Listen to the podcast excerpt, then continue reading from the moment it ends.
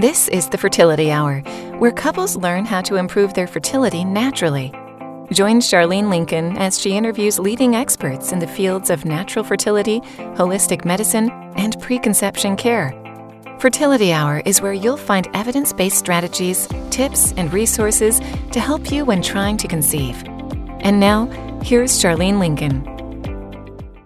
So welcome back to another episode of the Fertility Hour.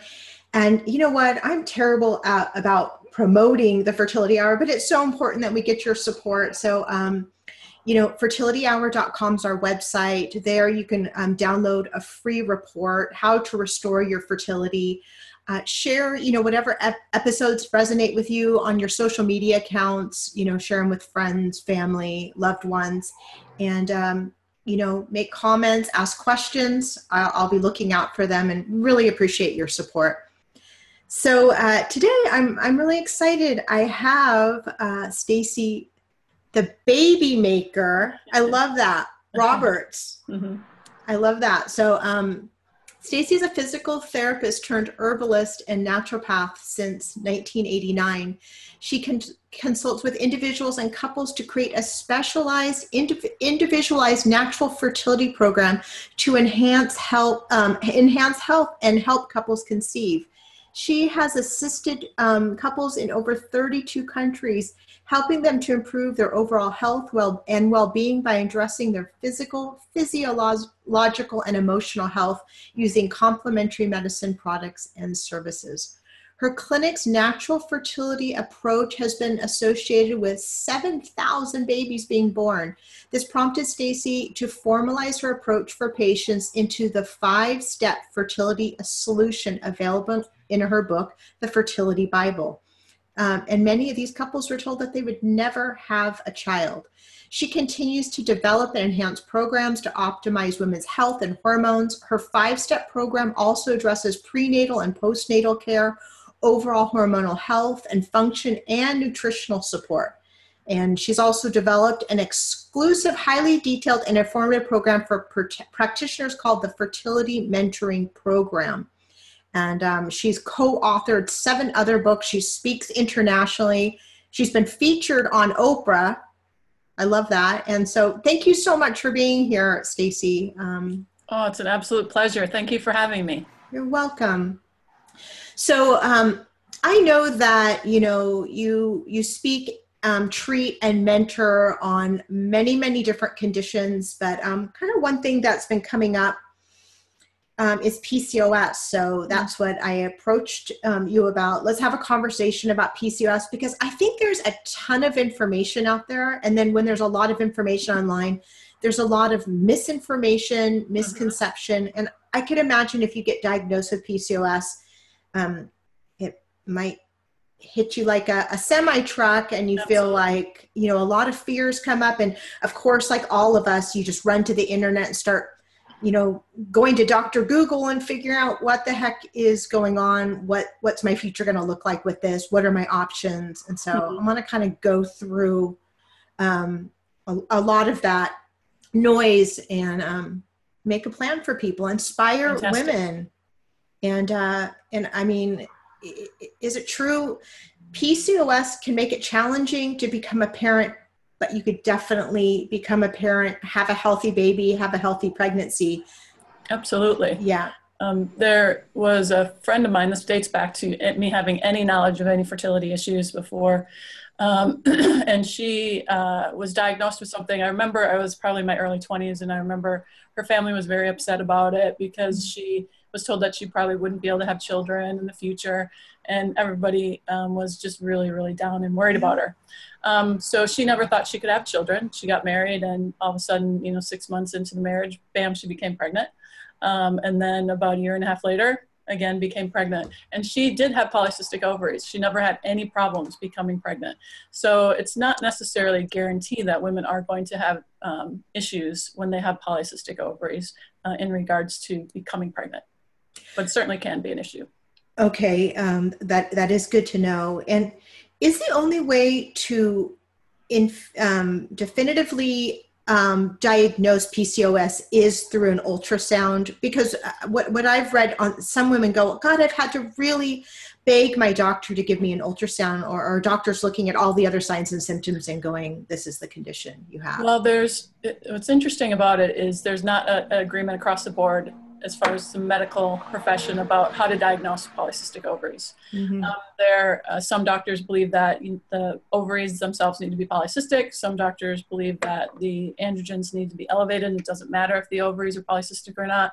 And now they've come up with a, a kind of a grading scale of, of different levels, um, combining all of those things. Um, some different associations have come up with um, different ways for doctors to diagnose and say they're at grade one, grade two, grade three, et cetera. Uh, and some of those will involve taking ultrasound, see if they have the polycystic ovary morphology, if you will, so that the ovaries look polycystic, polycystic. But then the others will involve, you know, what symptoms are uh, there, plus um, their hormone levels. So it really is hopefully being streamlined now into mm-hmm. something a little bit more, um, I, I don't want to say precise, because when, when they would just look at a woman and say, oh, you're overweight and you have irregular cycles, you must have polycystic ovaries. Mm-hmm. Now they're opening that up and making it a much more broad definition with distinct parameters to be able to decide how to diagnose. But that's not even across the board. So it really depends on the, um, the specific doctor and their knowledge and what they're most comfortable with. And, and, and what about you, in your expert opinion? What are the parameters um, where you can determine that a woman has P C O S? Well, they'll be usually coming to see me and with the diagnosis, first of all. But mm-hmm. if I'm suspicious that, so let's say they have unexplained fertility issues, or they haven't been to a doctor and they've come to me first, uh, some of the telltale signs would be irregular cycles, um, the excessive hair growth, Um, issues with acne, usually on the neck or on the chin or on the, the back, more of like a cystic um, acne versus just getting acne around their chin during a cycle. Um, the uh, hair loss, uh, like an androgen um, uh, alopecia, if you will, androgenic alopecia, where they have um, certain areas where it's kind of a male pattern baldness. Um, that's usually comes later. It doesn't usually come in the early stages in regards to polycystic ovaries, but it can happen. Uh, so those types of things will start to make me think, hmm, does this person present with polycystic ovaries? But with every person that I'm seeing, I'm really not focusing on their diagnosis. I'm, whenever they come and see me, I'm focusing on, okay, that's a bit of information for me, but I want to see what your underlying issues are. Because when you think about polycystic ovaries, really, Charlene, it's not a, it's not, it's not really a separate disease. It's a, it's a bunch of symptoms which have been uh, labeled as polycystic ovaries. So mm-hmm. the vast majority of women with these symptoms will have underlying issues with glucose metabolism or insulin resistance, which, you know, for your listeners, that would be someone who's maybe pre-diabetic, or someone who has difficulty, you know, when they eat carbs or sugar and their body's not utilizing that um, as sufficiently as it could. And then um, a diet and lifestyle, like we're uh, unfortunately used to in the United States and somewhat in Australia, can exacerbate that by being high in carbs, low in protein, low, low in good fats, et cetera. Mm-hmm. Mm-hmm. So um, does that answer your question in regards to, I don't really look for to specifically diagnose anybody, but to say, okay, these are the symptoms that make me think there might be polycystic ovaries involved. But even when that's the case, I don't have a, you know, person coming in and say polycystic ovaries, you need these herbs, right? I look at what the underlying issues are, because there's so many different presentations of polycystic ovaries. And I want to make sure that I'm giving them what's what's right for their body and their system. Mm-hmm. No, I, it absolutely makes sense. I mean, I practice Chinese medicine, and you know, people can present ten different people could come in with migraine symptoms. There's never going to be like, oh, here's the whatever prescriptive Perfect. formula for mm-hmm. that. It's it's going to. I mean, we're all individuals, and so it's going to present differently. But absolutely. Um, you know, w- when we're talking about kind of um, one of the key factors is the insulin resistance. Mm-hmm. Um, you know what, I mean, so diet obviously is going to be foundational in treating mm-hmm. this. Mm-hmm. And, you know, I, you're think I'm thinking of like paleo, keto, mm-hmm. things like that, that mm-hmm. really are managing blood sugar. Is, is there a, a yeah, if, if you really had to make it simple for someone, follow this diet, or, mm-hmm. I'm I'm assuming it's yep. a little bit more individualized than that, but give us right. some, you know, it, guidelines it, it, on the diet. Sure. It is and it isn't. And I, what I do in my practice is I don't like to give a specific diet, um, and I don't like to say, you know, eat paleo um, because again, I think we're putting people into slots. So how I look at it is I go, okay, well, they really need an anti-inflammatory eating plan. And so does everyone that walks the face of the, the earth, right? Mm, yeah. um, but these people in particular, because they, um, you know, they might have underlying insulin resistance, but they could have issues with just glucose metabolism, not diagnosed insulin resistance. And that glucose metabolism may be due to uh, a sluggish thyroid, because then the, if the thyroid is sluggish, the liver might be sluggish, and then the, the liver's not metabolizing or using that glucose for energy as quickly as it should. So I'm gonna, again, want to make sure that my patients are eating an anti-inflammatory eating plan, which could be paleo, it could be Mediterranean, it could be any of those that are decreasing the carbohydrates, not necessarily eliminating them, but decreasing them, teaching them how to choose the best carbohydrates for them. Because a lot mm. of people think, oh, I've given up carbs, but then they're still eating salad and vegetables and all that. Well, those are carbs, but those are mm. good carbs. So um, we want to teach the difference between the good carbs and the, the carbs that are not necessarily good for that person, and eliminating sugar uh, as an anti-inflammatory step for sure. Uh, and then making sure that their protein and, and good fats are in good balance for their particular situation. Um, and, you know, if somebody comes to me who's a vegetarian, that's going to be a different eating plan that I'm going to work with them on than if they're coming to me and they're a meat eater.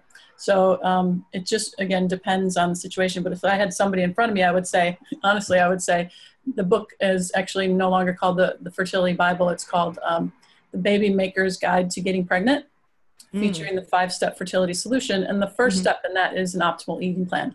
And I explained to them uh, the importance of low glycemic carbohydrates, optimal protein, and good fats.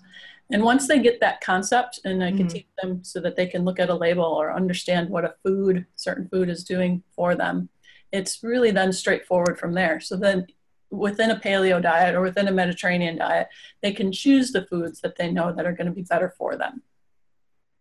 Makes sense. Mm-hmm. Um, this just came up, and I, I know to some it would be extreme, but I, I Um, when I was pregnant, I was diagnosed with um, gestational diabetes. And so I was using that glucose, you know, you prick and test your glucose. Um, I was interviewing William Davis. He's the author of Wheat Belly. Mm-hmm. And I guess one of his things is um, you test your blood before you eat and then thirty minutes after, and just make sure that the numbers stay the same. Do you ever recommend that to someone, just to kind of monitor that their blood sugar is staying stable with the choices that they're making? Um, that, that certainly can be something that um, patients do. I haven't had to do that. Mm-hmm. I think most likely because the, my patients are, again, they probably wouldn't have really understood that they had polycystic ovaries unless they were trying to become pregnant. Um, or mm-hmm. potentially there's a small percentage though that are diagnosed as a teenager and mm-hmm. then put on the pill and then they, they just kind of forget about it. Yeah. So that small percentage might come to me and say, you know, look, I know that I had polycystic ovaries and I just don't want to have trouble getting pregnant, or, you know, that type of thing. But they're early on in their, in their, um, in their uh, life, basically, that a lot of times even monitoring their glucose levels isn't going to give us that much information um, because they're not uh, insulin, so insulin resistant uh, that they are having significant issues with, you know, high levels of glucose. So in my practice, I haven't had a, uh, a need to do that, unless someone has come to me and they are diabetic or, mm. uh, you know, very much on the border of, uh, and they're pre-diabetic, where they, it's going to be very important for them to monitor it anyways. How we will monitor that change in blood glucose level or managing insulin better is how they're presenting. Are their cycles regulating? Do they notice that they have less of the symptoms that they had previously? Um, if ultrasounds are done, are there less of the um, polycystic, are they less of polycystic ovary nature? Mm-hmm. Um, and certainly, um, I think sometimes my patients, well, many times they appreciate that, that we're not doing a lot of different um, testing on a daily basis, like looking at the blood sugar draw, simply because um, it's just another thing for them to have to think mm-hmm. about when they're trying to become pregnant. You know, I'm asking them to take their temperature. I'm asking them to eat a certain way. Sure. I'm asking them to learn these other things. Um, so I try to keep those suggestions um, and requirements, if you will, to be a part of the program. Um, to a minimum, but that the patient still sees the progress. And mm-hmm. so that's why we do temperature charting, so they can watch the changes in the temperature, because P C O S oftentimes, although not one hundred percent across the board, will have a specific, um, you know, low temperatures related to less than optimal thyroid function, or uh, very erratic temperatures if they don't have a cycle at all, or very regular cycles. And I've had women with polycystic ovaries not have one period uh, on our program and still become pregnant. So mm-hmm. and we did that by monitoring their temperature chart and seeing when they're probably ovulating, but progesterone may not be coming in to get that big rise in temperature. And then I show them, okay, so when you see this pattern, this is when you time intercourse. And, you know, they become pregnant without even having a period. Mm, that's really interesting. Mm-hmm. So the cervical lining never has to necessarily shed. Correct. For... Mm-hmm. Okay. Well, I mean, that is good to know. You know, I mean, it, it's so interesting. I, I could imagine it would be quite confusing. And I, I have a, a question relating to that.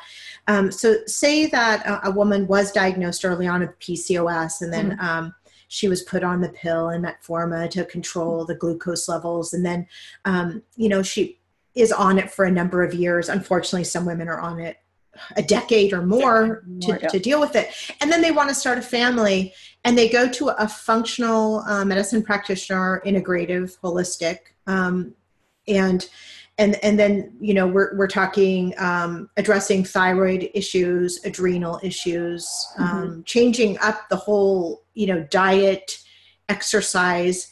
I, I, th- I think sometimes people get confused. Well, I mean, my doctor wasn't really going into any of this. And, and some go, wait, now I have to like do all this stuff. Right. To, mm-hmm. you know, I mean, yeah. Un- unfortunately, I mean, I, I'm not here to beat up conventional medicine, but no. it, is that, I mean, that's a little bit frustrating that that's oh, the treatment protocol, abs- you know? Yeah. It's an absolute sh- shame. When you think about it, what an opportunity for that teenager mm-hmm. who's going in and is being told that she has polycystic ovaries. What an amazing opportunity for a learning experience for them to, even if they just talked about eating plan, right? Mm-hmm. Even if they just talked about, you know, making sure that, you know, you're exercising. Um, those, you know, two big things, which are two of the five steps in our, in our five-step fertility solution, would do wonders for the teenager. But what happens is they then get put on the pill and have a regular cycle, which they think is a normal cycle. And again, nobody's telling them that, you know, it's not really a cycle, right? You're you're just kind of skipping that ovulation, you know, that type of thing, but mm-hmm. you're getting a bleed. So then when they come off the pill, then they go back to the way they were, uh, and uh, and sometimes worse, sometimes uh, a little bit better. But then they, all those years that they were on the pill, they could have been doing things to reverse this condition or at least significantly decrease the issues related to it. So I think it's a missed opportunity, and it mm-hmm. makes me kind of sad when I think about it. Actually, it's frustrating. It makes me but it makes really me sad. sad. Yeah. Um, but thankfully, the more uh, of these types of things that you're doing and uh, the awareness that I'm doing, we're we're making people more aware that mm-hmm. they can be more proactive than just, you know, taking a pill and pretending like it's not there. Mm-hmm. That's what we're here for. Mm-hmm. Um, um, okay.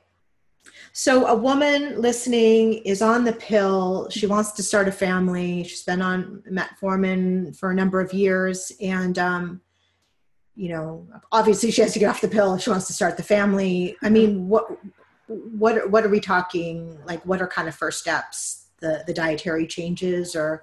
Well, if you were, if she was coming to me to say, look, I'm on the pill now and mm-hmm. I'd like to get off of it and start a family, I'm also taking metformin. The first thing that I would say is, well, let's keep you on the pill for another month or so while we start this program. Mm-hmm. Because we take the pill away, I don't know how she's going to react, right? Sure. So I want to try to support her for a short period of time while she's taking that medication to give her a little bit of foundational base of support, um, so that when she comes off the pill, hopefully there's not such a huge, you know, swing in symptoms. Um, and those symptoms being things that women most worry about, like the excessive hair growth and the acne and things like that. Certainly we want physiological support as well, so to support that underlying potential insulin resistance and hormonal uh, imbalance that could be there as well. Um, but, you know, uh, the patients don't often understand that. They, they understand what they see in the mirror and what they you know, are deathly afraid of not wanting to get that acne back that they had mm-hmm. before, or, you know, they want a regular cycle so they can become pregnant. So we kind of focus and, and work on those things. And then after that first month, then we um, you know, talk about coming off the pill, and then we are monitoring their temperature charts. And after a month or so, we do some blood tests to see where the hormone levels are at. Um, and then we tweak the formula and the program really to fit them as their body changes coming off the pill. Now the metformin is interesting because oftentimes um, they thankfully, at least from my practice, I haven't seen them being put on that as a teenager. Um, usually they're put on that relatively um, you know, when they find out they want to become pregnant and it's not happening, and then they are diagnosed with polycystic ovaries, and then they're put on metformin. Um, now, metformin, there's so many other opportunities or options besides metformin. However, there are things that, that we can also do if they don't want to come off the metformin, because let's say it helped them lose weight and they wanted to, you know, stay on the metformin. So we can support the liver, and we can make sure that their B vitamins are, they're getting their B vitamins, because metformin will deplete the body of folic acid and other B vitamins, et cetera. So we can help support them as well. But if they wanted to come off the metformin as well, because it's not, it's hasn't been deemed as safe during pregnancy, mm-hmm. then we would look at things like, you know, um, something simple as apple cider vinegar, which has been shown to work just as well for um, optimizing glucose levels as, as drugs like metformin. You can look at adding cinnamon to their diet and to their tea and things like that, or as a, as a potential herb. We can look at um, N A C, N-acetylcysteine, which mm-hmm. has been um, put up against metformin in certain studies and shown to be able to create the same type of change in the system as metformin does. So there are a lot of different opportunities for the patient who's coming to see me. And then I discuss that, all these options, and say, you know, which one seems like it would be the most beneficial for you? Which one would you feel that you'd be most able to be compliant with and, and do for a longer term?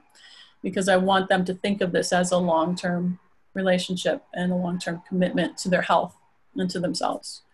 Um, And oftentimes I see that metformin, after they're on it for a couple of years, mm-hmm. um, it doesn't seem to have a, a very uh, uh, impactful effect as it did when they first came went on it.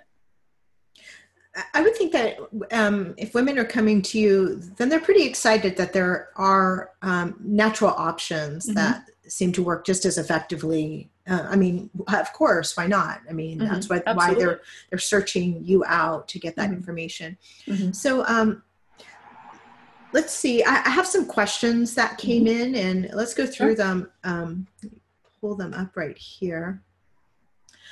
Okay, I've been on the pill for eight years to control my P C O S. Recently, I've been reading about natural therapies. I really want to start a family in the next year.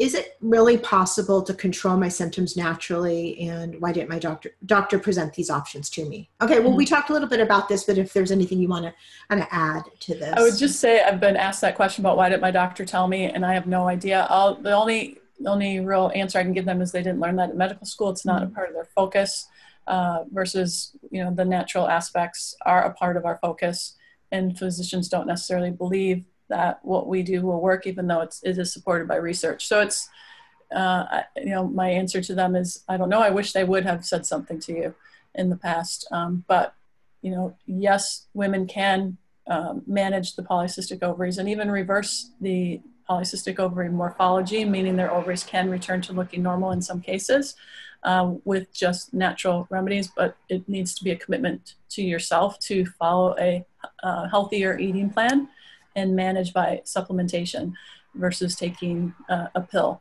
to regulate your cycle. So it does, it does rely on uh, self-commitment um, to a program.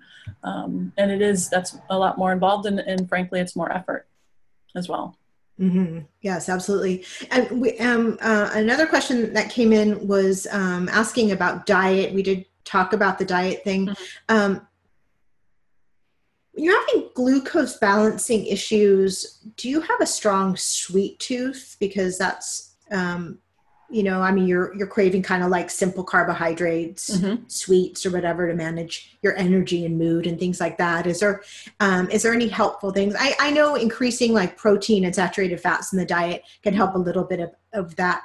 Uh, maybe I'm asking for myself. I mean, I'm always kind of um, battling, you know, that where sure. I have to really, oh, okay. manage mm-hmm. that, the sugar cravings that come up, and I, I eat plenty of protein and fat. Mm-hmm. So, well, two things that I find across the board with my um, patients is if their gut health is not where it needs to be, mm-hmm. meaning if their um, good bacteria is out of balance with the bad bacteria, mm-hmm. uh, then good quality probiotic with a decent amount of C F Us or strains in the um, in the uh, product um, will help, and that's been shown to decrease inflammation in the gut and also um, decrease uh, sugar cravings mm. for some people.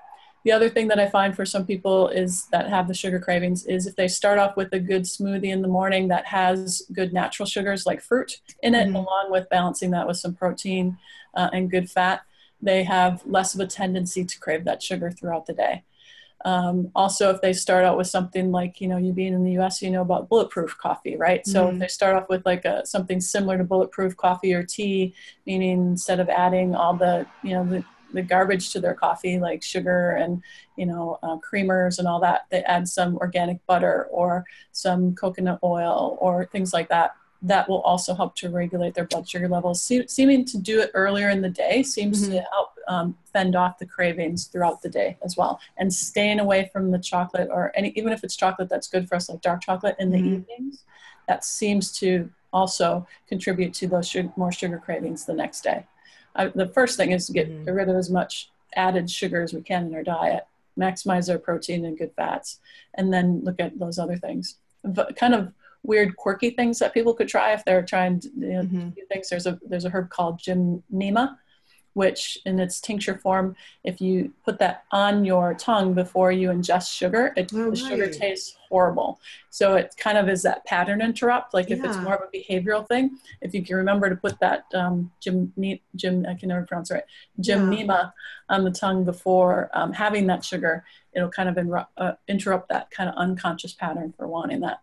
But the, uh, I think we uh, don't often think of our gut as the source of sugar cravings, but those little bacteria that want that excess sugar to keep the, you know, the fungus or the thrush or the candida uh, you know, growing, um, they will, you know, we, we become the puppet, right? They really kind of take over, and, and consciously we know we shouldn't be having this sugar, but we're just, we're still going for it. Mm. That's where it's oftentimes is a um, gut issue that needs to be addressed. Well, Stacey, that really resonated with me because I mean, I, I I've, do the bulletproof and, and, and different things. And it just doesn't really seem to help, but that really resonated um, with me about the gut bacteria. Mm-hmm. It all goes back to the gut. So many um, things do, right? It really does. It I really know. Does. Um, anyways, take care of your microbiome. Mm-hmm. Um, okay. And um, another question came in about like diet stuff, you know, cause it doesn't have the refined sugar. I drink diet soft drinks, trying to cut back. Still mm-hmm. one or two a day, like uh, Coke Zero. Um, is this okay for my P C O S because there is no sugar in it? Mm. It's yeah. artificial sweetener, right? Right. So I often tell people if something like that type of a product says no sugar, it's the big bunch of B S that, you know, the biggest bunch of B S that you can um, see. It just means no sugar, but we've got something else in here, you know, mm. so it's artificial sweetener. So that goes back to our discussion about the gut, because that type of artificial sweetener is just killing the good bacteria in the gut. So that's not going to be great for them in regards to polycystic ovaries. And we know that those types of drinks are related to metabolic syndrome, which again is underlying insulin resistance and issues with glucose metabolism. So absolutely not. Unfortunately, those drinks have to go. And, you know, things like coffee and, and stuff, I, I tell my patients, you know, a little bit of that's okay. Um, but I cannot give them, any, and I say that because there's some antioxidants in coffee. There's something in there that I can find that that's, that's good. Mm-hmm. But when it comes to sodas and soft drinks, there's just nothing. It's just water and chemicals and junk. It's just, I say to my patients, you know, do you put oil in your gas tank or petrol tank? Mm-hmm. Um, and, uh, and they say, no, of course not. And I say, well, why? They say, well, because my car wouldn't run. And I said, exactly. So by, by drinking that soda, you're mm-hmm. putting oil in your gas tank, you know, and eventually, fortunately or unfortunately, it doesn't happen right away, but eventually your body won't run the way that it's supposed to because you're doing that.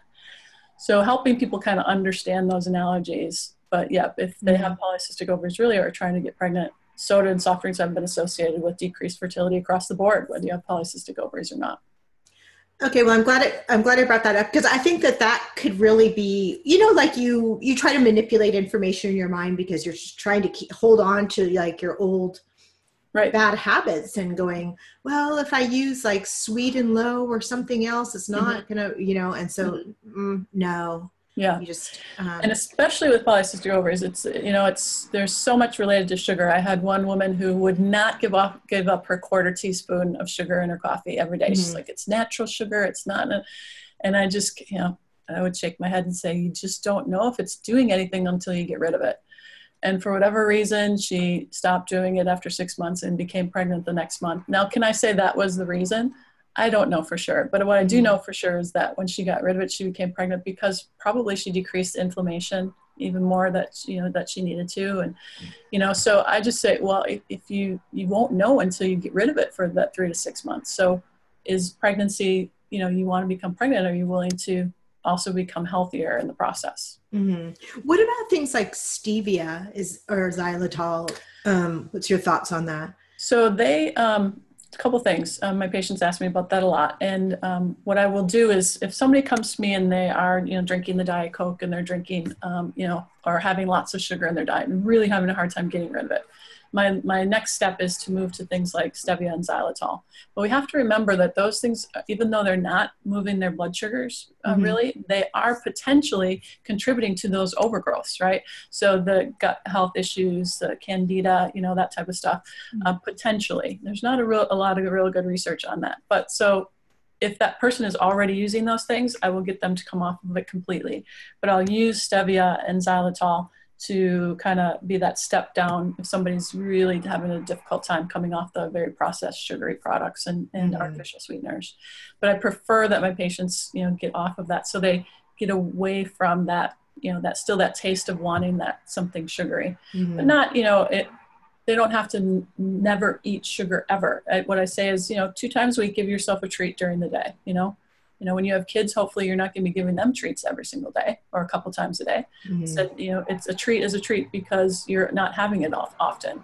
So, you know, treat your situation that same way and just give yourself a, you know, piece of good, uh, dark chocolate, a couple pieces of dark chocolate on Tuesdays and Thursdays, you know, and just have that. So you're not completely depriving yourself, but you're also not overwhelming your system so that it, it wants it more and more and more. Mm-hmm. I, I mean, it's good to have a conversation around it and, and give people sort of parameters because, I mean, what do we do when a lot of us are stressed, we're emotional eaters, and sugar, there's just that comfort connection, mm-hmm. you know? I mean, that's exactly. Why chocolate's so popular, right? Yeah. It's like... And ugh. fruit fruit is a great alternative, and if we mm. can do that, if we can train ourselves to have fruit, because how many people binge on apples? You know, I mean, yeah. there's not a lot of people That's, that are it's hardly the issue. Yeah, apples a day. Right. But in that moment of emotional eating or that moment of emotional stress, again, is it our gut that's kind of dictating what we're wanting? Or if mm-hmm. it is truly that pattern of that emotional eating, then stopping that pattern with just giving yourself a little bit of that low glycemic sugar that will satiate you for that minute. And you can consciously then go, okay, I'm good. You know, mm-hmm. I don't, this clearly is an emotional step. So yeah. you that pattern interrupt that you go, okay, I'm going to interrupt this behavior with this, like the Gymnema we talked about, but even if it's a piece of fruit, um, to kind of curb that sugar craving and then be consciously able to go, okay, no, that's all I need. Mm-hmm. That, that Gymnema, I, I don't know if I'm pronouncing it right now. It's on Amazon. There's a couple mm-hmm. of different, um, cause I have looked into that. So yep. thanks. Yeah. Thanks for reminding me, um, sure. about that. A question. Um, uh, I went to see a functional medicine practitioner after my P C O S diagnosis. She said that my adrenals also need attention and uh, is focusing on my thyroid. She also told me that my boot camp and CrossFit classes may be exacerbating my P C O S. Is this true? Because I love them for um, managing my weight. My mm-hmm. other doctor never talked about any of this. Mm-hmm. I feel like the functional medicine doctor wants me to change everything, diet, exercise, adding meditation, adding supplements. Is this mm-hmm. all really going to help? I'm mm-hmm. willing if it is. Mm-hmm. Well, definitely. It's about getting healthier. All that stuff certainly is going to help. But um, I would disagree with the person who said that the, the boot camp um, and what was it? Boot camp and something? CrossFit. CrossFit. CrossFit's very popular. Yeah. Was making the P C O S worse. I would have a, I would have a hard time with that. However, um, if they're over exercising or exercising yeah. too much for, if they're adrenally fatigued and they're kind of beating a dead horse, right? By exercising too much and their body's not able to recover from that exercise, the cortisol levels are too low and they're not able to really recover from that. Then potentially that exercise could be keeping them in more of an adrenal fatigue or adrenal exhaustion phase, which as you and I know that that could then in- impact the thyroid health as well. So your thyroid and your adrenals are not necessarily like brother, sister, but they're close cousins. So if you're really, really run down, what's the body's best way to Um, control uh, or to conserve energy? Well, it would be to slow down the engine of the body, which would be the thyroid. So your adrenals sending that signal to the thyroid or affecting how the thyroid hormone converts from one to the other, et cetera. Well, it will have that effect of slow, potentially in some people slowing down thyroid function. So you're feeling more tired. And why does the body want you to feel more tired? Well, so you conserve more energy and you stop pushing yourself. But we don't do that. We, we just keep pushing. Mm. And then the adrenals, and it's just a vicious cycle. Yeah, so especially would, if you're so worried about weight gain and feeling yeah. like I need to do these real extreme type exercises. Right. To, so, um, I, and the the research behind exercise and fertility is mostly done for women who are going through I V F, but we can talk about that for a moment. Mm-hmm. So, the research shows that thirty to forty minutes, you know, four or five times a week, is of moderate exercise. Is most beneficial in regards to women going through I V F trying to become pregnant. So we could, you know, equate that to just fertility in general. So we don't want to, we want to find what, what, so what, what is moderate exercise? That's what my patients will ask me. Well, it kind of depends on the person. If, if this person's doing CrossFit and they're feeling amazing the next day, they're probably doing great with the amount of exercise that they're doing, as long as their hormone levels match that. So if their hormone, you know, estrogen, progesterone are, are pretty good, um, it doesn't look like that excess estro- exercise is also suppressing them, then I would say, hey, go for it. You know, the, I want you to move. Um, if though they're doing the CrossFit and they're still dragging the next day or that, that day, they're dragging and they're dragging themselves out of bed and they can't, you know, they can barely, you know, get to the, to the gym. Um, and they just don't feel the benefit of having the exercise because they're so tired, or if they're constantly getting sick. Like I went through a phase of adrenal fatigue where I was so exhausted because I was running myself into the ground. Whenever I, I would exercise, I would get sick within one or two weeks. Mm-hmm. And I never got sick before, but it was my body telling me, hey, you're just, your petrol tank or your gas tank is empty and you're trying to push beyond that. Mm. So again, it's more of an individual prescription, isn't it, about how much exercise that person should do based on how they're feeling. And if my person is significantly adrenally fatigued or exhausted, you know, I'm going to want them to curb their exercise, but I would never, because I love exercise so much myself, I would never tell them don't exercise at all. And certainly with polycystic ovaries, because you need exercise to help improve that glucose mm. metabolism, to utilize the insulin and just, you know, decrease the insulin resistance. So we want them active in some form. So that's another way that we can work together with the patient to find what's best for them. I mean, a couple of things come to mind. I mean, kind of working backwards, but you know, I think those, there's like these messages, maybe they came out of the eighties, like I'm thinking Jane Fonda videos, like feel the burn, no pain, no gain. So people right. can feel sort of depleted from exercise, but feel like that's the process of, or that they're just out of shape. But, um, mm-hmm. but the truth is many of us um, have adrenal issues and, mm-hmm. um, and, and some of those exercises are a little too extreme for your condition. But then right. if you're focused so much on, oh my gosh, I need to do these type of exercises because I can't control my weight. Um, I think really going back to the um, the anti-inflammatory diet, the mm-hmm. the blood sugar balancing diet, that's an incredible way to stay at a good weight for you. Um, Absolutely. And you could Absolutely. do like restorative walking or yoga and really maintain a weight. Because, Absolutely. Yeah. yeah. And the person might enjoy that higher intensity exercise. And, you know, like you said, it's where does it come from? It's more societal, because where were we ever taught growing up mm-hmm. to listen to your body? You know, listen to your body. Yeah, you got to push past that. Yeah, no, yeah. yeah. We don't want to, we're telling, we're telling them, don't listen to your body, mm-hmm. push past it and get past. And to a certain extent, okay, yep, some people would need to do that because they're just not going to push themselves mm-hmm. at all. But to, to tell that to everybody, especially that person that is just pounding it every single day and yeah. just is not finding the time to restore their energy is um, is difficult. And outside of P C O S, or, or I should say including with P C O S, but including all fertility, what you know, there's plenty of women that exercise like crazy, and there's plenty of women that drink artificial sweeteners. There's plenty of women that do that, uh, other things that we tell our patients not to do, and they're mm-hmm. getting pregnant. So mm-hmm. the patient is going, well, why do I have to do this? Um, at least in polycystic ovaries, um, they have something, right, that mm. they go, well, you're doing this also to decrease the issues that are creating the polycystic ovaries, which and potentially is impacting your fertility. Mm. But it's those that don't have that diagnosis, it's harder for them to go. My next door neighbor drinks a, you know, pint of tequila every other day and they have five kids. You're telling me I can only have, you know, yeah, a couple of glasses I, of alcohol, you know? No, so, I know. Yeah, that, that I know. that that's tough. But we're all different. We're all, we're all different. We different and, makeup. Mm-hmm. I mean, and not, I mean, another thing is it, it's all about um, having a healthy pregnancy, a healthy baby while maintaining your own health. And then that baby comes out and is a self-sufficient human being. Long-term health. Mm-hmm. Yeah. Right. With like eczema, food allergies, learning disabilities. I mean, uh, you know, right. So that's kind of coming out too. And I'm not saying yeah. it, it, it's happening across the board, but um, it, it's just the end goal should not just be getting pregnant, because right. believe me, you have to be a caretaker of that baby. And if you're feeling depleted, it's right. it's rough to do that. Right. Um, and I don't want to, um, I don't want to beat a dead horse, but we're going to talk about it again.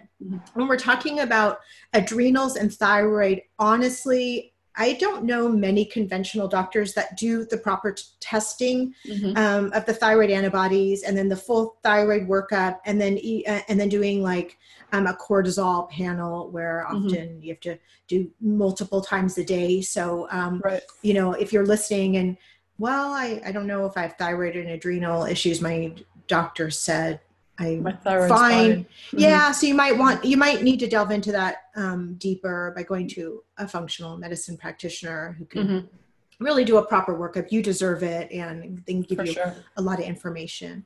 Yeah. Uh, next that, question. That's, that's oh, like a whole, that's a whole podcast on its own. Just that small topic. We could sure. talk for hours yeah, on it.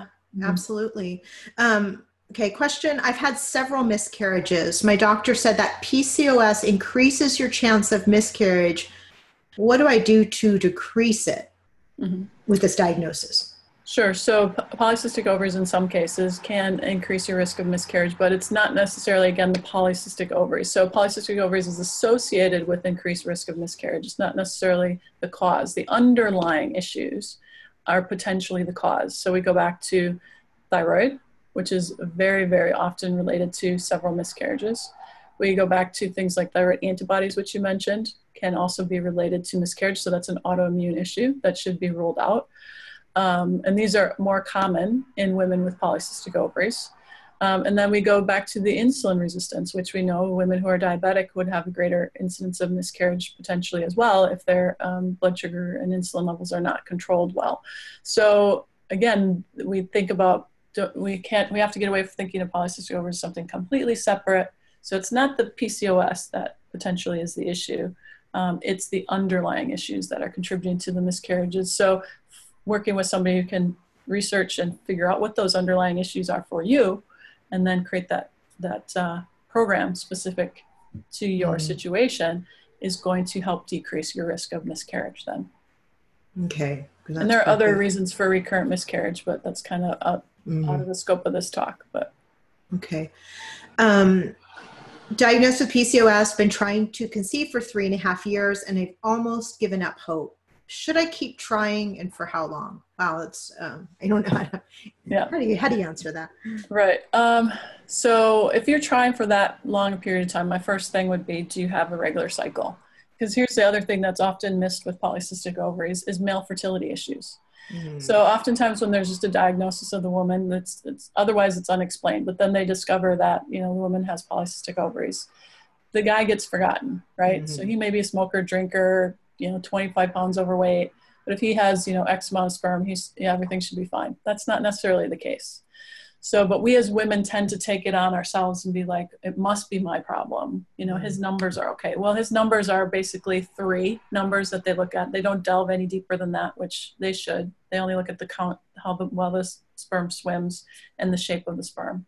And more and more studies are showing that that's not good enough to determine whether or not the sperm is good enough to contribute to a viable pregnancy. So I'm going to be wanting to talk to them about, um, you know, the partner Uh, and see if, you know, if he can follow the program as well.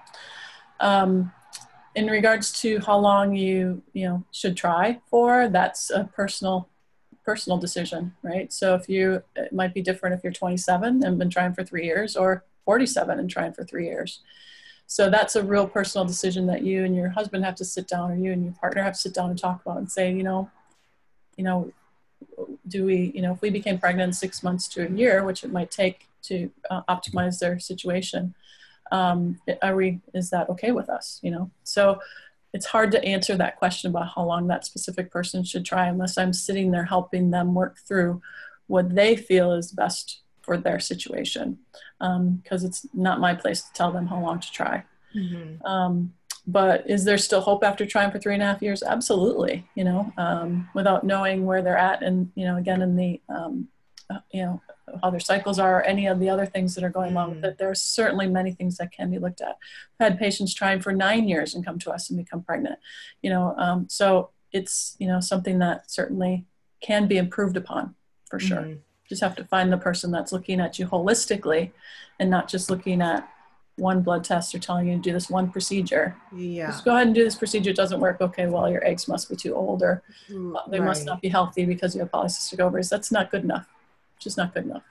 Well, you did a great job answering that question, because there are so many unknowns in that person's situation and what kind of support that they're getting and what, um, yeah. And, and I think like women sometimes go to an I V F clinic um, and get evaluated, and then they don't fit their criteria. 'Cause, mm-hmm. um, I mean, yep. obviously I V F clinics, they want to have a good success rate. Sure. And um, if you don't fit it somehow, then they feel like, well, I can't do that. And I've tried natural, like it's just a no-go for me. I'm eating mm-hmm. like a dead end street, right. which is, which is really not true. Um, mm-hmm. a, not a good candidate for I V F. You could be a great candidate for natural fertility, just, right. but need to make some changes. Um, what supplements are found to be effective in the treatment of P C O S, and are, are they necessary? Um, Wow, that's a, I mean, how long is a piece of string? So again, it depends on the particular person. Okay. And what they're presenting with, not just, so I don't re- recommend the same supplement for every one of my patients with polycystic ovaries. It'll depend on what their thyroid's doing, how their adrenals are, mm. how their reproductive hormones are, do they have regular cycles, all, I mean, sugar issues like we talked about. So I'd be very specific in, in things that I recommend. Mm. I don't like it when my patients come in with a bucket full of supplements, say that mm. you know, this is what my last person gave me. So I try to streamline that process, because me personally, I, I don't, I take supplements.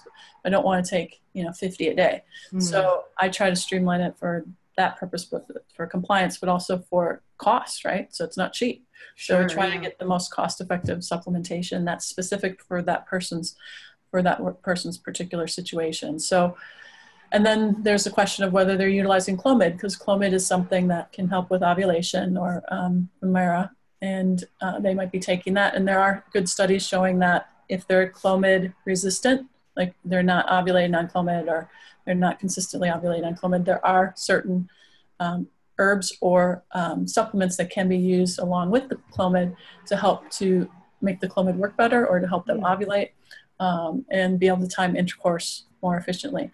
That doesn't really get to the underlying issue, right? So mm-hmm. you know, if they're becoming pregnant on the Clomid, they're really not addressing the underlying issue, which is concern for gestational diabetes and pregnancy, high blood pressure, all those types of things. But certainly if there's that person that really wants to take the medication, there are supplements and, and, or, and or herbs that can be utilized to help with that. But I always have the conversation about, you know, this is a lifelong issue. Let's, let's try to look at the underlying issues as well too. And sometimes they just have to go through the Clomid phase or the or the I V F, and, and it doesn't work for them. And then they're willing to give it some time from a natural point of view. And everyone's on their own journey, so I'll support them no matter what they decide. Mm. Let them know that I'm here if it's not working, to come back and we can and look at that. But yeah, I wish I could give very specific recommendations for supplementation for mm-hmm. those who are listening, but I, I just can't, because everyone's so different in how they present. Um, this was a question I had forgotten to add it, but um, I don't know if you come across this. It was um, a woman diagnosed with P C O S um, when her and her husband were trying to start a family, and she felt sort of devastated and scared to tell him. Like, he didn't really know the impact of it. She was told that she had P C O S, but um, she she just did. couldn't tell him that that was really, it, it could potentially make it difficult to have mm. a child. Mm-hmm. Um, do, do you come across that, where women go, yeah, my husband knows I have this, but they don't really, like, my husband relies on me for the research. So whatever I have, like, I pretty much have to fill him in of right. how it's going to impact us as a couple. And right. So I, I can kind of see that that would be a difficult conversation, because there's a little right. bit of the unknown in, sure. you know. You know, it depends on the relationship. Um, yeah. If somebody's not able to tell somebody else who's that close to them, my first question would be to them is that, um, how, you know, not how do you feel about it, but how is it impacting you? Because if you're not able to verbalize that to mm. someone who is so close to you, A, is your relationship strong, right? Because mm-hmm. that, that should be the person that you should be able to talk to these things about. And if your relationship is strong, what within yourself are you worried about, about you, that might change if you tell your partner this? Is it mm-hmm. the way that they'll look at you? Is it that, that it's your fault? Um, so if you have those types of thoughts, oh, that, that's my fault, if I, you know, kind of admit this, or even if I tell anybody, you have to look at, this is a, you know, there's two things here. There's an egg and a sperm that need to, to be healthy in order to create this. So even though there's a diagnosis, it doesn't mean that that's the absolute reason. There's so many different variables that go into creating a viable pregnancy, that if you're in a partnership that where you care and love, love each other, um, you should be supportive of each other regarding, you know, your health, or, you know, raising your child. I mean, what, mm-hmm. what's going to happen if the child has some issues? Are you not going to want to tell your partner about that because you're afraid, you know? So really kind of uh, figuring out what that underlying reason is of them not wanting to tell the partner, and then helping them sort through that, or recommending they see um, someone for therapy to help them sort through that, whichever is most appropriate. Mm-hmm. Um, so that's how I would handle that situation. And then also, people with polycystic ovaries sometimes will have this kind of self-esteem issue of being different, not being normal. Mm-hmm. Um, you know, having the excessive hair growth or the acne, that can be a real huge self-image issue, or create huge self-image issues and mm-hmm. contribute to issues with self-esteem. So bringing that to that patient's attention, and, and again, looking at things holistically, um, because they may be ashamed, right? So um, may sound silly to somebody else, oh, I can't believe you wouldn't tell your partner, um, but you know, they may be ashamed of that, you know, and it's not something that they want to, um, or that they feel real comfortable talking about. So there are probably other uh, self-image issues, or potentially, I don't know in that particular case, but those are all the kind of things that I'm thinking about if somebody would right. talk to me about that. Because I want to be able to not just give them vitamins and say goodbye. I really want to feel like they're coming to a place of support, um, where they can feel like I'm looking at them not just from a physiological perspective, but from an emotional perspective as well, and helping them through as well. Yeah, I mean, a word that comes to mind, because I was reading about something, what sort of motivates us, um, an un, uh, sort of an unhealthy motivation, is that fear of abandonment, you know? Right, for sure. Um, yeah. Something that an, a person just can't handle about mm-hmm. us and leaving, even though that may be far from the case in your spouse. Right. You know, that's crazy that you would think that. It's just right. there's that inner, um, you know, I've experienced that myself. You're like, wow, that's what's going on with me. You're so scared that that person just couldn't stick with you during right. whatever. Exactly. And then that's usually, like you said, if it's not really the case, truly, there's usually some underlying issue of, you know, I'm not good enough, mm-hmm. um, you know, just on my own, um, for that person to stay, you know what I mean? So that would be, to be able to work through that with someone, uh, would be hugely important, because I guess this is how I look at um, the patients that I'm dealing with fertility issues. I have, I talked about before about the physician who has a, a missed opportunity of talking to that teenager who has polycystic ovaries. So much that can be done at that point in time. Mm-hmm. Whereas I look at my practices, I, I absolutely want to su- help and support my patients to become pregnant. First and foremost, that's why they're coming to me. But if I can be a cog in the wheel of helping them also improve the rest of their life and give them a little bit of support for how they then support their family in turn, then I think I'm really doing my job, you know, not mm. just yeah. focusing only on pregnancy, but focusing right. on the person as a whole. And not everybody's ready for that. You know, people just want to come to me to get pregnant, and that's okay too. I try to meet everybody where they're at. Um, and, you know, if somebody's ready or needs that support, then I can, you know, provide that or give them um, suggestions of where to go to find it. How to do, um, How do we find out more about you? And and then you said you renamed your book, and you oh yeah sorry yeah I have to update my bio. Thanks for bringing that to my attention.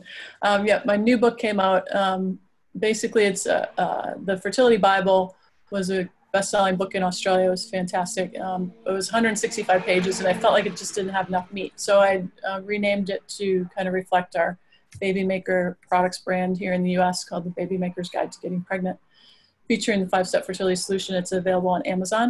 Um, and then I have some thermometers, um, fertility thermometers and ovulation tests under the Babymaker um, brand on Amazon as well. If you want to t- get in touch with me, in regards to, um, you know, consultations or um, just any other information regarding what we do in our program. Um, it's natural fertility dot com would be a way to uh, look at our website. Uh, we also have, um, if you're a practitioner, we have the, the Babymaker Network. Um, so both Babymaker community and Babymaker Network are also on Facebook. If you just wanted to, um, you know, like us on Facebook, that's another way to keep in touch with me. Um, but yeah, practitioners, we have a twelve month program to go through all different facets of fertility, five to six hour webinars on each topic. I'm really going into very much in depth on the newest research out there about fertility.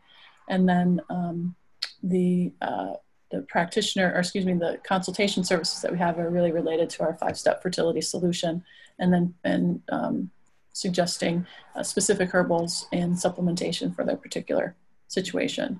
So they can reach me at Stacey the Baby Maker at gmail dot com.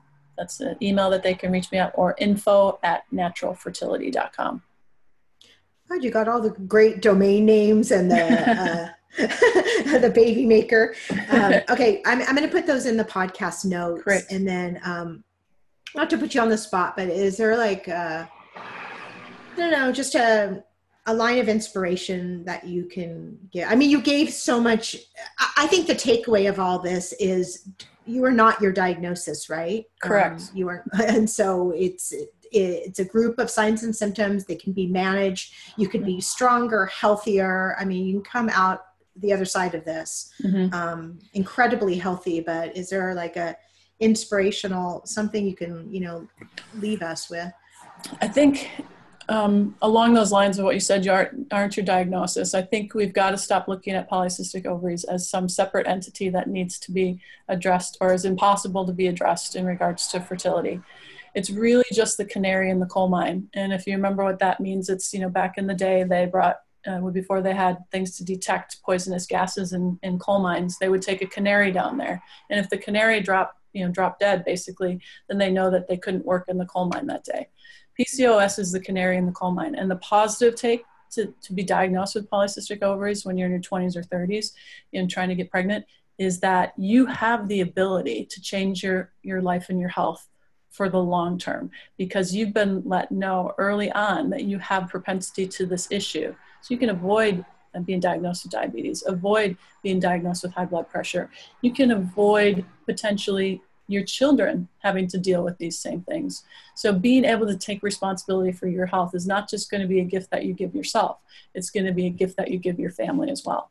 So keeping that in mind, that there's so many things to do and that your Um, your actions will have repercussions going forward many, many, many years um, is something to keep in mind um, when you're diagnosed with polycystic ovaries. Mm. And, and you have an advantage of knowing now, so you can do something about it that's significant.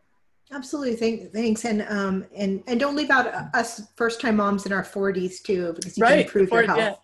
I don't see, I don't see the, and I, the reason why I didn't mention that is because I don't see a lot of polycystic ovaries being diagnosed for the first time um, related mm. to fertility in the forties. Mm-hmm. Usually they're diagnosed um, a little bit earlier. Um, in the twenties and thirties is where I see most of my polycystic ovary patients. However, you're right. I mean, you know, I see women in their forties becoming pregnant. And when you look at the statistics, the women in between thirty-five and forty are becoming pregnant more than anybody else. And women between forty and forty-five are becoming pregnant eight to ten times more than they were, you know, forty mm-hmm. years ago, or even ten years ago. So, right. you know, even, yeah, thanks for bringing that to my attention. But um, it's so important for us to understand that, yep, there is a pointy end of the stick where things aren't going to work anymore, but it's not thirty-five. It's mm-hmm. not even forty in some cases for many people. Um, once you get to mid forties and above, that's where we seem to have a lot of problems um, or more challenges, I should say, to mm-hmm. becoming pregnant. But yeah, absolutely. There's so much potential. That was a great conversation. I mean, it really I, was. I Thank you so much. Yeah. I mean, oh, and one thing I just, um, the metformin depleting um, uh, folic acid and B vitamins. I mean, when women are put on that, you, Uh, they might not get that piece of information right, and then right. those are crucial nutrients Absolutely. For fertility. Mm-hmm. So I just wanted to kind of you know, there was so much information covered to bring that mm-hmm. up again. Um, Absolutely. So they need to be taking something with calcium to help um, the B vitamins and things get absorbed from the foods that they're taking, but also they need to have their folic acid and B vitamins as well uh, along with that. So it's very important to consider that in their supplementation program. Thank you so much, Stacey. Really enjoyed it, and I'll um, and I'll tell you when your um, when this episode is published. I'll send Sounds you good. Information. Thank okay, you. Thank so you much. so much. Bye-bye. Nice to meet you. See ya. Nice to meet you. Bye bye. Bye.